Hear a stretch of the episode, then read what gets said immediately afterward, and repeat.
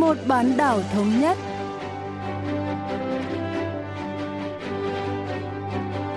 Thanh Hảo xin kính chào quý vị và các bạn. Mời quý vị và các bạn cùng theo dõi chuyên mục Vì một bán đảo thống nhất của Đài Phát thanh Quốc tế Hàn Quốc KBS World Radio.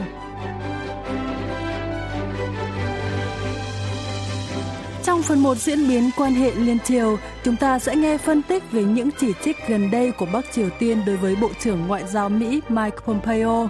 Ở phần tiếp theo cận cảnh Bắc Triều Tiên, mời các bạn cùng tìm hiểu về tình hình năng lượng ở miền Bắc.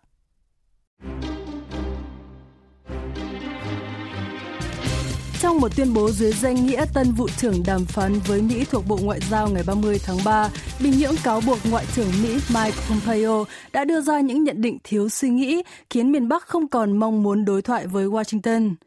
Chỉ trích của Bắc Triều Tiên nhắm vào những phát biểu của ông Pompeo trong một cuộc họp báo sau hội nghị trực tuyến các bộ trưởng ngoại giao của bảy nước công nghiệp phát triển G7 vào ngày 25 tháng 3. Nhà bình luận chính trị Y Chung-hun phân tích.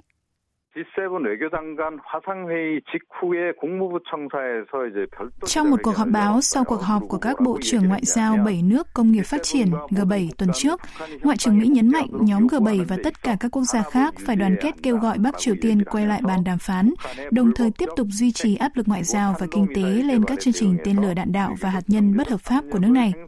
Trên thực tế, ông Pompeo đã đề cập đến nhiều vấn đề như các rủi ro y tế liên quan đến dịch corona-19, các mối quan ngại ngoại giao liên quan đến việc sáp nhập bán đảo Crimea vào Nga và việc sở hữu vũ khí hạt nhân của Iran. Nhà ngoại giao hàng đầu của Nhà Trắng kêu gọi nhóm G7 hợp tác để ứng phó với những vấn đề này và vấn đề Bắc Triều Tiên cũng được nhắc tới.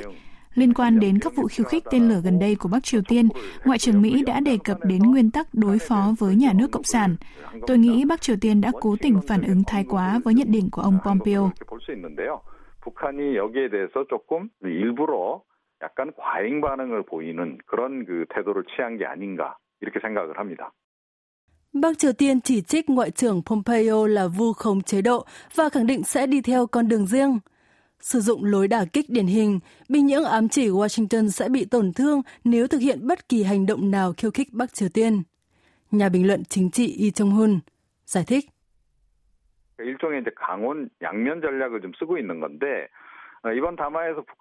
Trong tuyên bố, Bắc Triều Tiên khẳng định càng quyết tâm từ bỏ mong muốn đối thoại với Mỹ sau khi nghe những lời nhận xét khinh suất của ông Pompeo.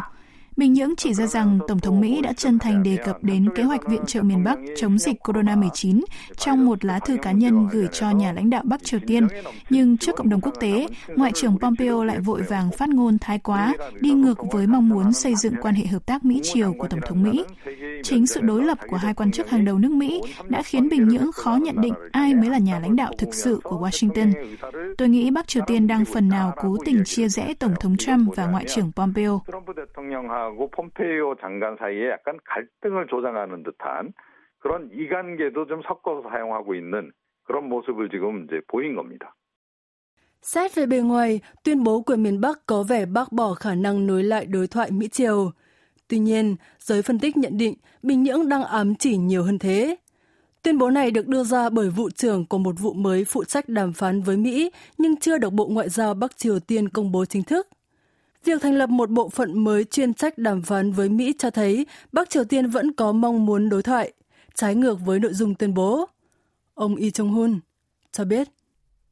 우선 그 외무성 대미 협상 국장 명의의 담화가 나온 그 자체가 좀 굉장히 tuyên bố đưa ra dưới danh nghĩa vụ trưởng của một vụ mới là một việc khá bất thường.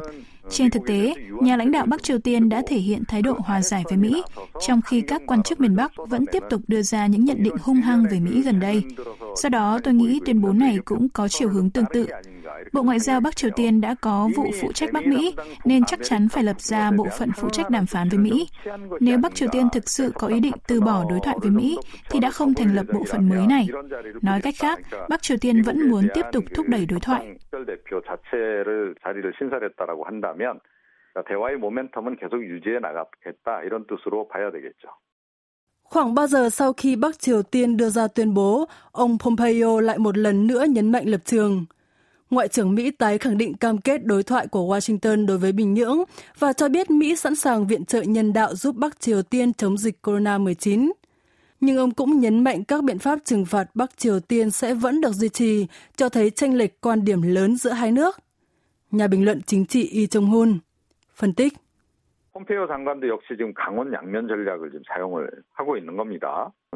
Ngoại trưởng Pompeo cũng đang sử dụng chiến lược tiếp cận hai hướng đối với Bắc Triều Tiên. Ông nói rằng Mỹ đã rất cố gắng thúc đẩy đàm phán và hy vọng sẽ có cơ hội hiện thực hóa những nỗ lực này. Điều đó có nghĩa là Washington muốn tiếp tục đối thoại với Bình Nhưỡng trong tương lai. Ông Pompeo cũng nhấn mạnh quan điểm trước đó của Washington một lần nữa là Bắc Triều Tiên nên trở lại bàn đối thoại. Cả hai bên đều đang nỗ lực để duy trì xung lực đối thoại. 하면서 지금 대화를 지금 이어가기 위한 그런 노력을 지금 한편에선 하고 있는 것으로 이렇게 일단 해석을 해야 할 것 같습니다. Việc nhà lãnh đạo Bắc Triều Tiên Kim Jong-un vắng mặt trong vụ phóng thử vũ khí ngày 29 tháng 3 được phân tích là một phần trong nỗ lực duy trì đối thoại với Mỹ. Trên các bài báo về vụ phóng thử của miền Bắc không có hình ảnh của Chủ tịch Kim. Dư luận cho rằng Bắc Triều Tiên đang tìm cách giành thế thượng phong trong các cuộc đàm phán tương lai với Mỹ. Ông Lee Chung-hun phân tích. 굳이 뭐 끝까지 김 위원장이 참관하면서 미국을 자극하고 남한 정부 Chủ tịch Kim Jong Un có thể đã kết luận không nhất thiết phải làm phật lòng Mỹ và Hàn Quốc, đặc biệt là Mỹ, bằng cách có mặt tại hiện trường thử vũ khí. Trong các vụ phóng thử trước đó, ông Kim cũng không tham dự thường xuyên, một động thái rõ ràng thể hiện ông không thực sự dẫn đầu các vụ khiêu khích. Một số ý kiến suy đoán các vụ phóng vũ khí gần đây của miền Bắc là nhắm vào công chúng trong nước. Nhiều người nghi ngờ dịch corona-19 đã lan rộng khắp cả nước. Miền Bắc có thể đã sử dụng các vụ phóng tên lửa tầm ngắn để phần nào chấn an sự hốt hoảng của dân chúng về dịch bệnh. Tôi nghĩ những hành động khiêu khích này có nhiều mục đích. 라고 하는 이제 그런 그 시각도 일각에는 좀 있는 상황인데요. 제가 보기엔 다분히 좀 다목적인 것 같아요.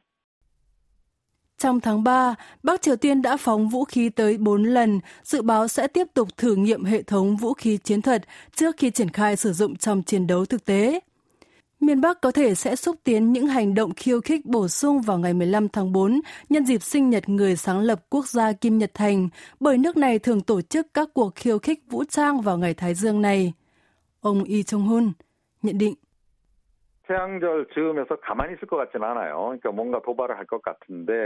Bắc Triều Tiên sẽ không ngồi yên trong ngày 15 tháng 4. Câu hỏi đặt ra là mức độ khiêu khích đến đâu?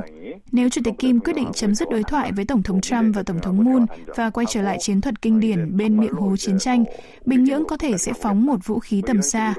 Tuy nhiên, xét đến các nước đi ngoại giao mới nhất của Chủ tịch Kim, có khả năng ông sẽ lựa chọn những động thái khiêu khích cường độ thấp để thu hút sự chú ý của Mỹ và vẫn duy trì động lực đối thoại với cả Mỹ và Hàn Quốc. Nếu tình hình dịch corona-19 thật sự nghiêm trọng ở miền Bắc, nước này chắc chắn sẽ cần giúp đỡ từ thế giới bên ngoài. Đối thoại phi chính thức có thể đang được tiến hành. Nếu đây là sự thật, Bắc Triều Tiên sẽ khó mà tiếp tục các hành động khiêu khích cường độ cao. 더욱더 이 고강도 도발을 하기는 좀 어렵지 않을까 이렇게 예상을 해봅니다. Bắc Triều Tiên sẽ triệu tập gần 700 người trên khắp cả nước tham gia cuộc họp Hội đồng Nhân dân tối cao vào ngày 10 tháng 4. Trước ngày Thái Dương, Chủ tịch Ủy ban Quốc vụ Bắc Triều Tiên Kim Jong-un sẽ tổ chức hội nghị và đưa ra các quyết định quan trọng để củng cố vị thế của đất nước. Dư luận đang rất chú ý đến thông điệp liên quan đến các tuyên bố gần đây của miền Bắc mà nhà lãnh đạo Kim sẽ công bố tại cuộc họp.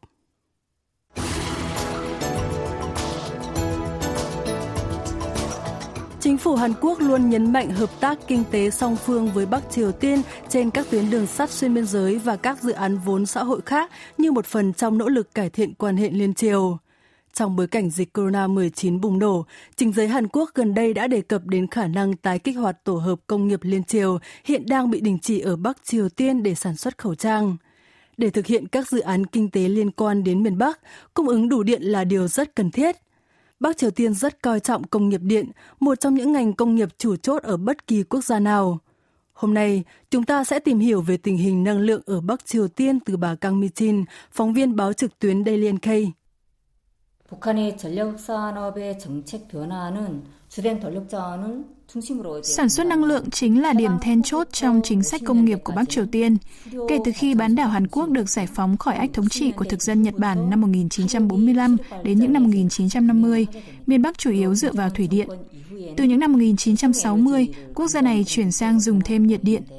Kể từ khi nhà lãnh đạo Kim Jong-un lên nắm quyền, chính sách năng lượng của nước này lại tập trung vào năng lượng tái tạo. Rất khó để tính toán công suất phát điện hạt nhân hoặc năng lượng tái tạo của Bắc Triều Tiên bởi mọi thứ vẫn đang trong giai đoạn đầu. Chính quyền trung ương kiểm soát các nhà máy thủy điện lớn, còn chính quyền địa phương quản lý các nhà máy nhỏ để tự sản xuất năng lượng. Miền Bắc dùng đến 4 loại điện lưới khác nhau để cung cấp điện vì không đủ năng lượng. Các nhà máy phải hoạt động luân phiên vì mỗi nhà máy chỉ được cung cấp điện vào một thời điểm cố định nhất định. 구분하고 있고요. 교차 생산 방식을 도입해서 차별적으로 공급하고 있는 정책을 추진하고 있습니다. Bắc Triều Tiên phụ thuộc rất nhiều vào thủy điện.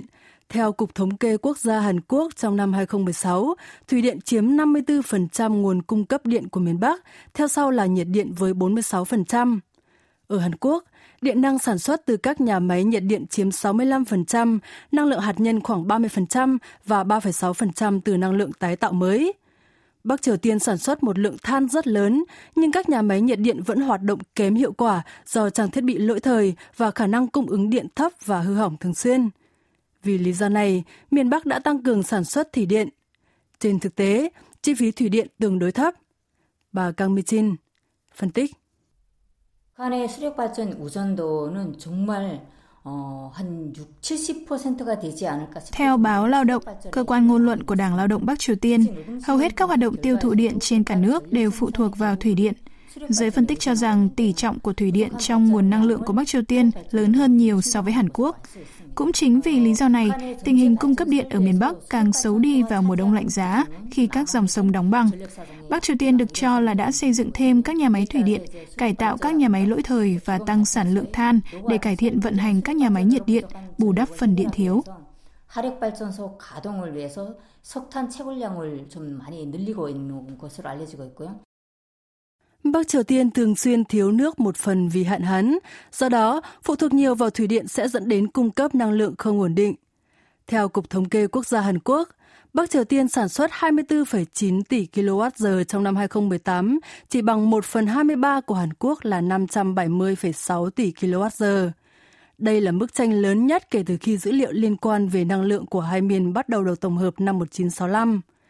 Tranh lệch lớn về năng lực sản xuất năng lượng cũng phản ánh khác biệt rõ rệt trong đời sống giữa hai miền Nam Bắc Là một người đào thoát khỏi Bắc Triều Tiên, phóng viên Kang Mi-chin nhớ lại tình trạng thiếu điện nghiêm trọng ở miền Bắc thời cuối những năm 1990 và 2000. 밤에 일어나서도 손도둑으로 무언가를 해야 하는 그런 상황이고 날이 밝기를 기다려서 Ban đêm tôi luôn phải mò mẫm tìm đồ trong bóng tối và phải đợi đến sáng mới có thể làm việc. Hồi ở Bắc Triều Tiên, tôi bán bánh mì.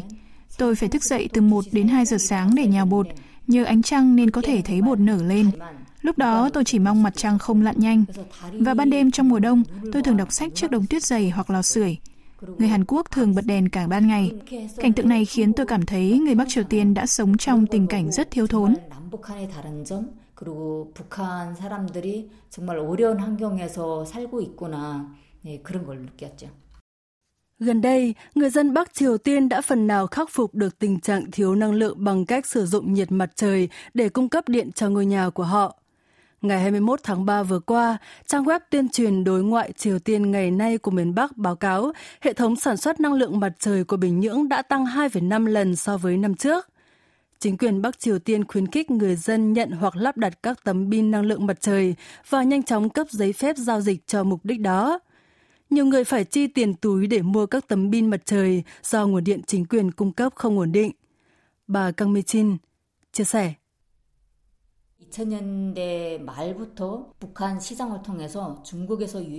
các tấm pin mặt trời được đưa từ Trung Quốc và Bắc Triều Tiên từ cuối những năm 2000. Cư dân miền Bắc, dù ở thành thị hay nông thôn, đều lắp đặt các tấm pin mặt trời trên mái nhà hoặc cửa sổ để đảm bảo đủ điện. Các tấm pin mặt trời được coi là vật dụng bắt buộc phải có ở mỗi hộ gia đình. Hầu như hộ nào cũng sở hữu ít nhất một tấm. Giá cả các tấm pin khác nhau tùy theo nhà máy, chất lượng và công suất.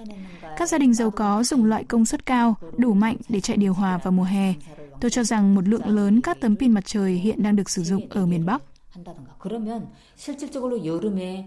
에어컨을 돌린다는 걸 봐서는 정말 엄청난 양의 태양광판을 돌리고 있지 않을까 생각합니다. Chính quyền Bắc Triều Tiên khuyến khích người dân tự giải quyết vấn đề thiếu điện, kêu gọi các địa phương nỗ lực hết sức để đạt tự lực điện năng. Báo Lao động ngày 25 tháng 3 đã đưa tin về tình hình cạnh tranh khốc liệt giữa các địa phương để phát triển công nghiệp. Bài báo ca ngợi các tỉnh, thành phố, quận huyện đã phát huy tiềm năng tự thân để khắc phục vấn đề thiếu năng lượng.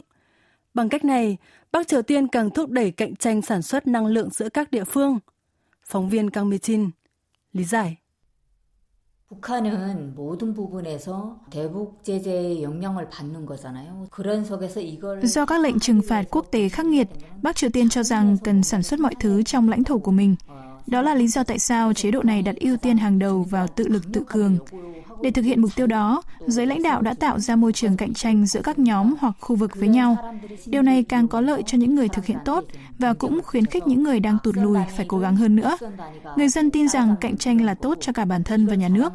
Vì vậy, họ tập trung mọi nguồn lực để giành chiến thắng. Nhiều khu vực đã dồn nhiều nỗ lực vào sản xuất thủy điện. Một số vùng đã tìm ra các thung lũng có lượng nước dồi dào, tiến hành tính toán áp lực nước để vận hành các nhà máy thủy điện của riêng họ. 압이라든가 이런 걸 활용해가지고 자체 발전소를 운영할 수 있을 정도로 수력 발전에 대해서도 많이 강조하고 있는 상황입니다. Bắc Triều Tiên đã nỗ lực sử dụng nhiều biện pháp khác nhau để giải quyết tình trạng thiếu năng lượng. Tuy vậy, nước này vẫn thiếu điện nghiêm trọng. Trước tình hình đó, chính phủ Hàn Quốc đã liên tục tìm cách hỗ trợ tăng nguồn cung năng lượng ở Bắc Triều Tiên. Nhiều chuyên gia đề xuất phương án các công ty Hàn Quốc tham gia dự án cải tạo các nhà máy điện cũ ở miền Bắc.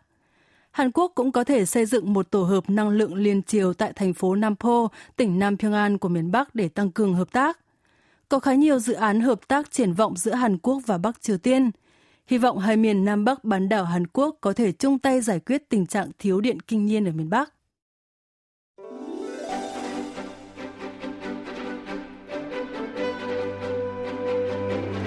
Vị và các bạn vừa lắng nghe chuyên mục Vì một bán đảo thống nhất của Đài Phát thanh Quốc tế Hàn Quốc KBS World Radio. Cảm ơn quý vị và các bạn đã quan tâm theo dõi. Xin kính chào tạm biệt và hẹn gặp lại trong chuyên mục tuần sau.